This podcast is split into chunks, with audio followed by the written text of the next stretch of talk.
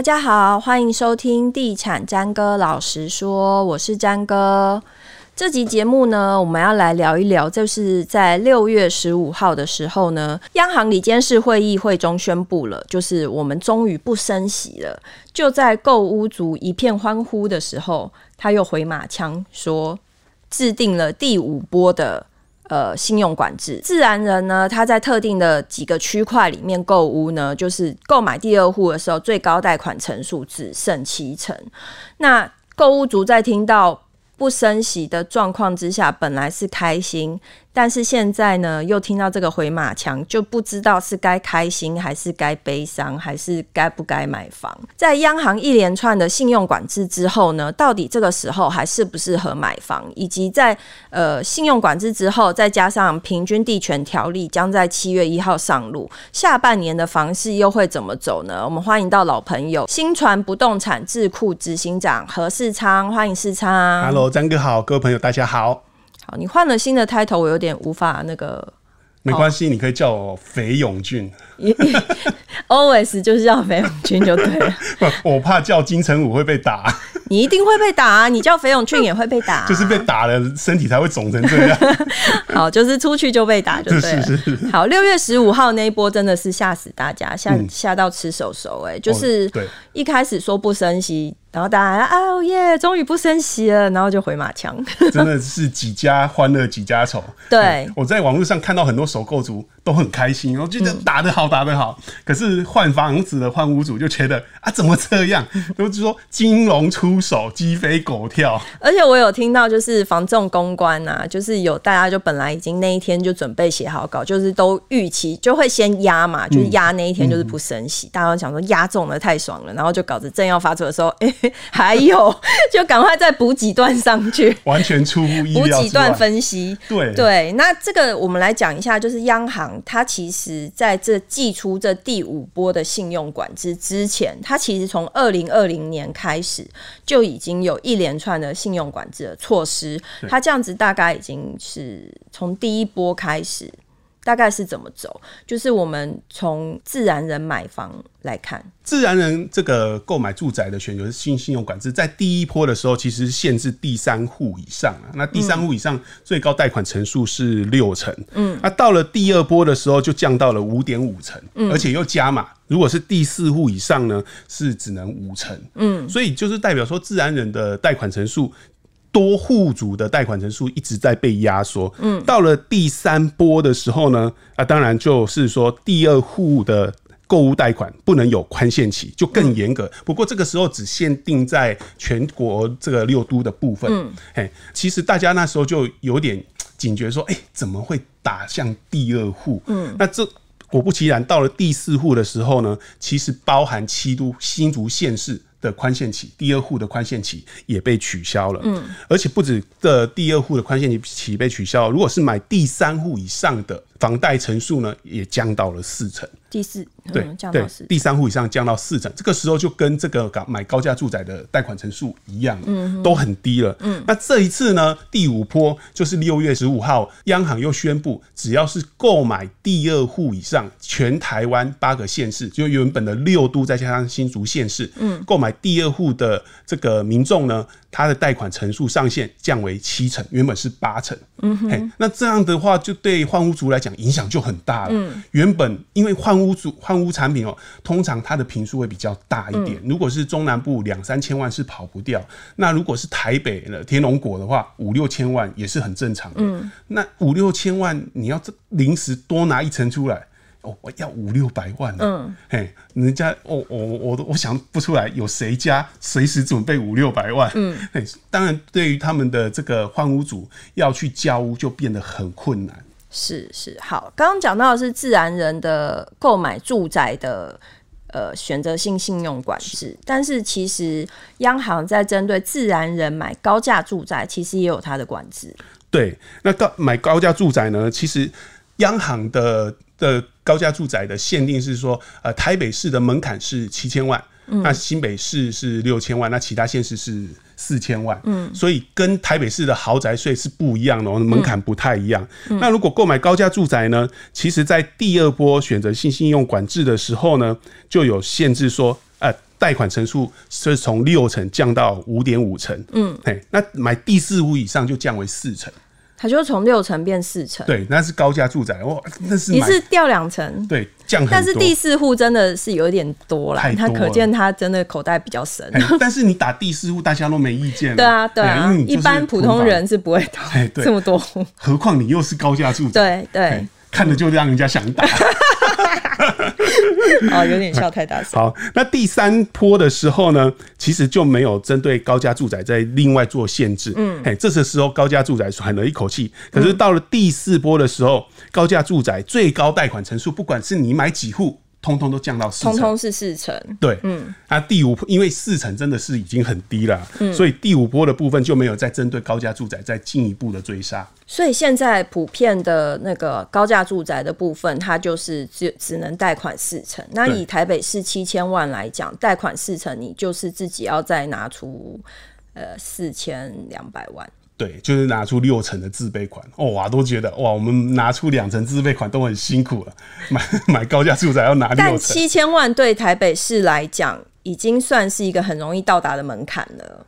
哇，就就如果说你是要买台北市的新房子，嗯、然后又稍微中大平数的话，过去就有很多人在呼吁说，到底台北市的。高价住宅门槛要不要放宽？嗯、欸，因为在比如说你买这个大安区好了，你如果买个四十平，一下子就超过七千万了。对，啊，四十平你扣掉公设，其实室内大概二十几平，嗯，只能做个二加一房，嗯，或者顶多做个小三房，嗯，那这个叫做豪宅吗？嗯，就很有问题。哎、欸，只是说央行到现在都没有退让。然后你说，呃。就是除了台北市以外，其他的区块现在是四千万嘛？是。其实其他区块的呃业者也开始有反弹的声浪，因为以现在房价高涨的速度，其他区块要达到四千万。已经也算是一个很低的门槛了。以台中来说，比如说以七期的成交的均价来说，可能六七十万，或者是已经有更高的价格出现。那像今天我们在录影的当天，录音的当天，就是高雄有出现最高价的住宅是接近七字头了。所以，比如说七字头的房子，它要破四千万，它可能呃，maybe 多少钱？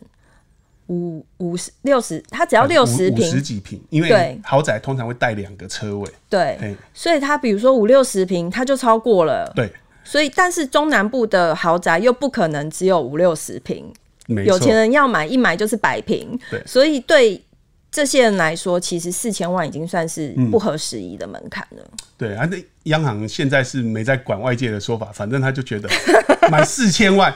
有四千万就该死，对，该打该打屁股。好啦，我们倒是没那么仇富啦，还是希望就是能合时宜一点，就是稍微去研究一下这个门槛到，对，不是一味的说寄出一些选择性信用管制。嗯，对。好，除了刚刚讲到的自然人买住宅，或者是自然人买高价住宅，其实它也有针对公司法人买住宅也有一定的限制。对。那这个在公司法人的部分呢，在第二波选择性信用管制的时候，那时候就很严格喽。在二二零二一年三月份的时候，公司法人购买住宅呢，贷款成数一律降为四成。嗯，到了从那个时候管制到现在，通通都是四成。公司法人买一般住宅最高就是四成。对，那公司法人呃买住宅的。规定其实，在今年的七月一号也即将再加码。嗯，七月一号的平均地权条例规定说，以后司法人要买住宅的话，一律采用许可制。嗯，就是你要先写使用计划，写说啊，我买了这个住宅要怎么用，然后送到内政部去审查。内政部说你可以买了，你才能买；正说你不能买了，你就不能买。就是要上千层呐。对，没错，上千层就是意思要讲说哦。就像是我们出差啊，嗯、我们出差目的是什么啊？用来干嘛、啊？然后你会带回什么啊？就是对公司，就意思就是说，买那个住宅对你公司有什么注意啊？什么？然后就写一写，写一写之后，就是人家盖个壳，你才可以买。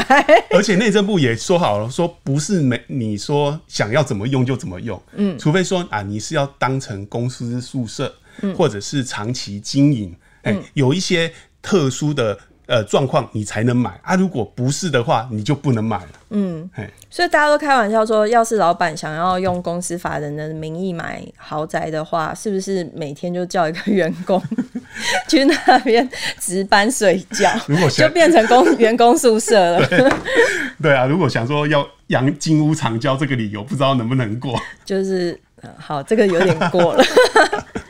好，刚刚讲到就是公司法人部分，嗯、其实到今年平均地权条例之后，它又会更加严苛。是那其实这个选择性信用管制不只说在买住宅的部分，针对建商购地，它也有限制。针对这个公司行号呢，购买土地的限制呢，其实在第一波的时候就已经寄出限令了。嗯、第一波呢，最高购买土地的土容的成数是六点五成。嗯，那其中一层呢，是等到呃建案开始动工的时候才能拨款。而且那个时候就有说，你就是要买这个土地，你还要附上具体的新建计划。呃，对。啊，只是说啊，新建计划就是计划嘛，也没有逼你真的要真的做 啊，开开玩笑啦，不是不是叫大家去违法。嗯，第三波呢，针对购买土地的这个贷款成数呢，就由原本的六点五成降到了六成。嗯，那到了第四波呢，再继续的降，从六成呢一口气降到了五成，而且一样要保留一成的动工款，还有刚才张哥讲到要减负新建计划。嘿，然后他这个他这个保留。一成的动工款，他是说借款人还要切结在一定的期间之内动工兴建。嗯，是。对于这个切结，当然对于建商的压力比较大，因为你到了期限没有动工，嗯、那银行就可能会把这一笔融资给要回去。嗯，嗯，这个时候啊，建商如果钱还不出来，那就糟糕了。而其实建商也说，就是关于这个切结在一定时间之内动工兴建这件事情，对他们来说的确会形成一个很大的压力。嗯，张哥是讲的没错，所以在去年的时候就爆发了一波。很多建案去盘售，爆发了盘售潮。为什么？因为就是进退维谷，建商盖也不是，不盖也不是。不盖的话，资金可能被抽走。那盖了之后呢，房子卖不掉。所以就干脆说啊，到市场上卖，看有没有大建商想要接手。那其实大建商就。好像也没再客气的，就觉得、嗯、啊，你卖的不够低，我就不买。嗯、所以两边还在拉锯。嗯，对对，我听建商说，就是在去年下半年的时候，有某建商就他就告诉我说，他其实在一个月之内接到了十几个小型建案来找他。对，他就说。就是他都一直在评估当中，对，就是显示说市况真的是有一点危机。嗯，对小型建商来说啦，对，对。那其实央行它做出了这么多选择性信用管制的手段，那你认为在这几波信用管制之后造成的房市波动有很剧烈吗？还是稍微波动，或者大家骂一骂之后，其实又也还好？当然啦，还是有很多朋友说央行打的不够力啊。嗯、但是我们看的不是说这个政策打的够不够力的问题，嗯、而是它会导致什么样的一个结果。嗯、所以我们在做市场预测的时候，能够预测它的结果，就会知道说啊，但未来的市场怎么走。像这种限缩资金面的这个政策呢，嗯、其实它对于建商来讲，并不是说啊，大家一箩筐都被通通打死，而是对于中小型建商来讲，它的压力会比较大，因为中小型建商它的筹资能力比较弱，哎，它不是说我今天走在路上跟人家借钱就可以借到钱，可是对大建商，尤其是上市贵建商来讲，印股票换钞票是很简单的一件事情哦，所以他们筹资能力就比较简单，那这种情况就会导致市场的版图就会大者很大，那小建商呢就会慢慢的萎缩，版图越来越小，那。这种情况对消费者来讲有什么影响呢？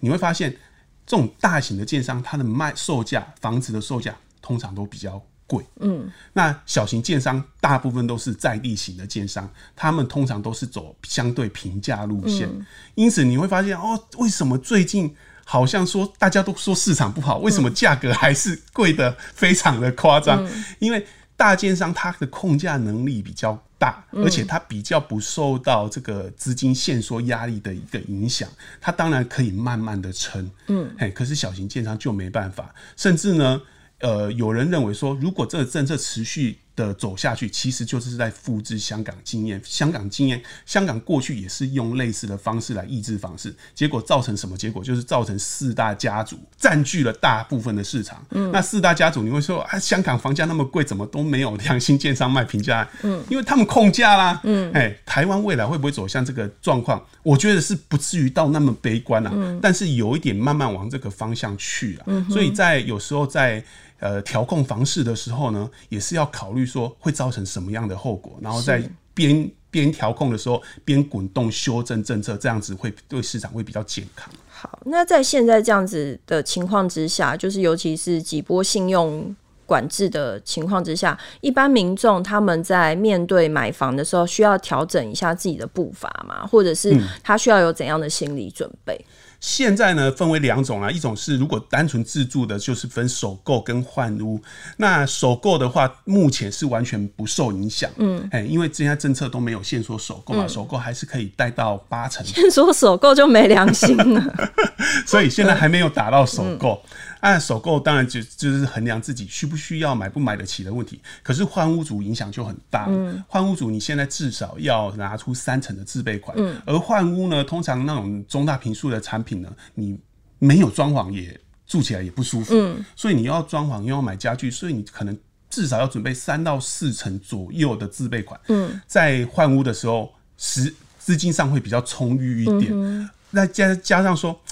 他现在限缩资金，而且没有宽限期哦，就代表说你没有宽限，你你买的房子就要开始本息摊还了。嗯，哎，而且未来会不会再进一步限缩房贷成数？这个可能大家要有一提有一个心眼，留一个心眼啊，嗯，以免到时候又从七成缩到六成的时候，哎，自己会嘎不过。你意思是说今年还有可能吗？今年应该是不可能，嗯，除非说未来的房价真的又压不下来，嗯，也不排除这个央行会持续的紧缩贷款。嗯哼，哎、欸，可是其实用这些手段是有办法压房价的吗？连续这几波，它是真的有压到房价吗？哎、欸，你这样讲，杨、欸、金龙北北就不开心了。你怎么可以这样质疑我们的政策呢？有吗？不要顾左右而言他。目前看起来啦，从各个房价指数看起来，截至到去年底为止是完全没有。毕竟房价组成不是只有买卖啊。是，不过今年呢比较特别，今年的呃部分县市的房价已经开始修正了，比如说台北啦、高雄，房价都已经从高点往下盘整修正。嗯，可是这个修正到底是不是央行的功劳呢？大家也说不上来，因为可能造成房价的涨跌，就跟张哥讲的，它有很多综合性的因素，所以也分不清楚到底是哪一个因素造成房价涨跌。我是觉得啦，房价涨高就是最大的利空。哎，因为房价本来就有涨有跌，不可能一直涨啊。有时候修正一下也是好事。是是，好。我们最后想要了解一下，就是刚才讲的央行的这些手段，然后再加上七月一号平均地权条例它整个上路之后，我们预测下半年的房市。会是真的是呈现一个走空的情况吗？走空的话，再加上选举，大家都讲说、嗯、哦，大家心力都往选举走了，没有人想要顾房地产。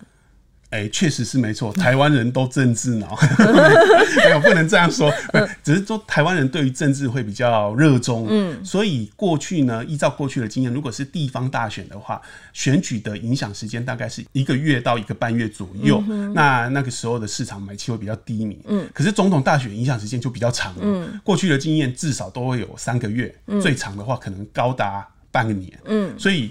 下半年的买气，照理来讲，应该不会比上半年来得好。嗯，再加上说，平均地权条例修正案是一个新的法案，法案里面有很多新的法案内容，大家要去适应这个新的法案，所以市场会进入一个比较混乱的时期。嗯，这个时候房市交易量要扩大，我是觉得比较难，除非建商愿意降价。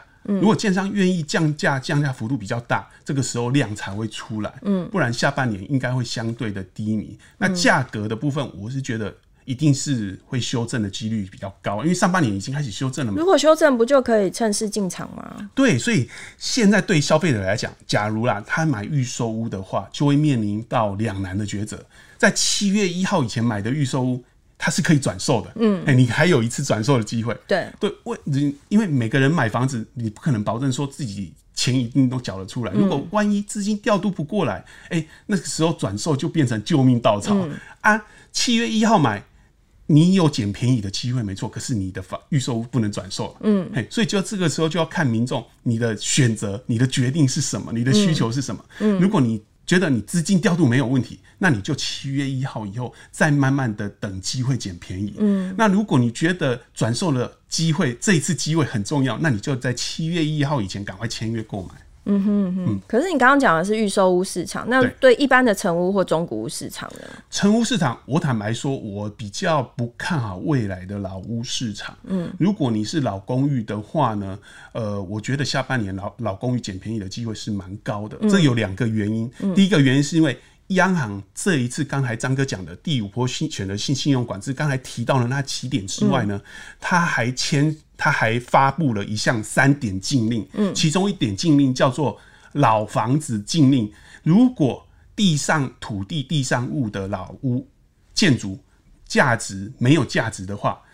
呃，银行贷款建价的时候，就只能用土地融资的角度来建价。嗯，代表说你以后买的房子如果太老、屋况太差，银行是不可能给你贷到市价。嗯，嘿，他甚至只用土地的价值给你估价。嗯，哇，这个时候想要买老老公寓的人就很辛苦了，嗯嗯，因为代表你的自备款要。贷的要准备的很多，嗯，因为你房子上面没有产值了嘛，嗯，哎，房子没价值。第二个是平均地权条例里面有一个司法人购买住宅采用许可制，它会导致什么结果？它会导致老屋重建的量能大幅度的萎缩，嗯，哎，因为未来这重建的速度会更慢，那重建速度更慢，买老房子的人当然就更少，嗯，所以未来的老公寓的价格修正压力是蛮大的，这个要特别注意一下，除非以上这两点接下来都会松绑。嗯，像你刚刚讲的，就是因为政策才刚上路，可能还会有一段一阵子的混乱期。就像我们对平均地权条例，也有很多地方是打了一个问号的。就比方说，你说司法人的许可制是怎样才能被许可，怎样不被许可，或者是说，呃，他有讲说是禁止有一些炒房的呃文宣啊，或者是媒体报道，甚至也不能出现就是帮助就是。炒热房市气氛的呃用语啊什么，但到底什么样叫做炒热房市气氛，或是到底怎么样是协助炒作，我们也都没有一个底。所以整个下半年的房市虽然看起来它会是一个偏向一个推案比较冷的状况，但是其实民众如果你真心想要买房，你还是可以在这个时候多去搜寻一下你想要去进驻的区块。然后说不定是可以，还是可以捡到便宜。嗯、对，我也觉得没有卖不掉的房子啦，只要愿意卖方真的卖不掉，你就降价，降价自然会有人来买。嗯哼，嗯哼，好，今天谢谢世昌来帮我们分析了一下有关于央行的一连串的信用管制的手段，以及在这手段之下呢，你要怎么样去调整自己买房的步伐，还有呃，市场也帮我们预测了下半年的房市走向大概会怎么走。那建商可能势必是会缩手，但对于你有刚性需求、你有买房需求的人来说，建议你还是要多去看看房子，甚至多去比价，说不定可以找到你理想的物件。谢谢市场，谢谢，拜拜。拜拜。